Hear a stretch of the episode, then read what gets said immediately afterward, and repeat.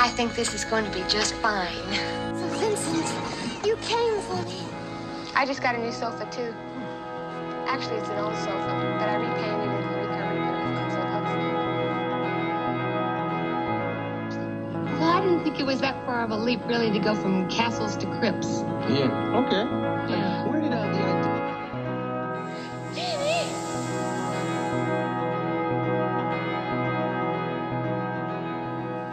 Resented him for it. I thought, why do you want to do this to me? How can you do this to me? You know, you agonize over it. And it's just the necessary turmoil to get out of it what you want out of it. I mean, we had the same end in mind.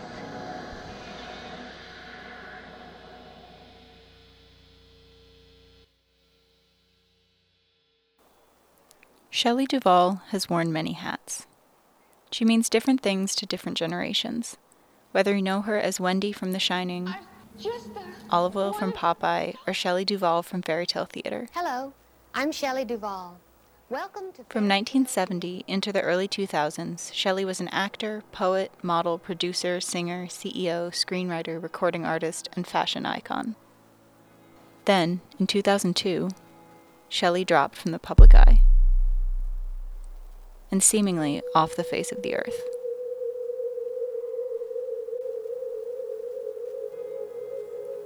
It was said that she'd withdrawn, that she'd gone crazy. Reports floated around on obscure message boards that she was roaming around her hometown muttering about aliens. A few tabloids published gross, exploitative articles proclaiming her insanity. Then, in 2016, and we'll make a deal. she was interviewed by the Dr. Phil show. Make a deal that you'll let him check you out. I'm interested in the reverse. It was disturbing for a few reasons. She rambles on about Robin Williams being alive and shape shifting, the CIA being after her, and a litany of other paranoid delusions that the lovely editors over at Dr. Phil spliced together with plenty of dramatic music and skeptical looks from Phil himself. After our interview, The previews caused an uproar, with Stanley Kubrick's daughter herself decrying the show's exploitation of Shelley.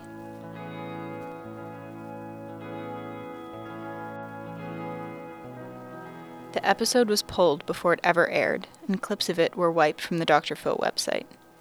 But the damage was done. Combined with a handful of tabloid articles similarly calling Shelley crazy, this first appearance in over a decade cemented her as a washed up has been, an actress who got old and went crazy.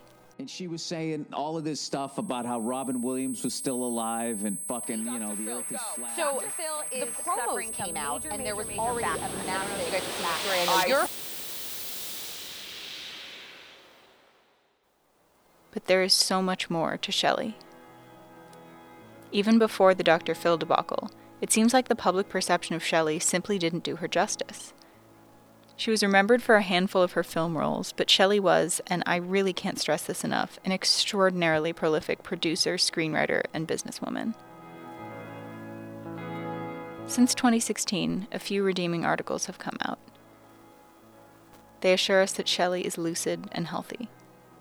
But as someone who's been fascinated with Shelley Duvall for the better part of four years, that just doesn't cut it for me. I want to create something that does justice not only to Shelley's decision to retire, but to the many things she created and accomplished throughout her career. Uh, So this project was born. Throughout these episodes, we will explore the life and legacy of Shelley Duvall, from how modeling a bathing suit at an Apollo 1 disaster benefit landed her her first acting role, to how the production of Popeye necessitated a backdated letter from Henry Kissinger and several body double dummies full of cocaine. I even go to Shelley's hometown of Blanco, Texas. It's quite an adventure.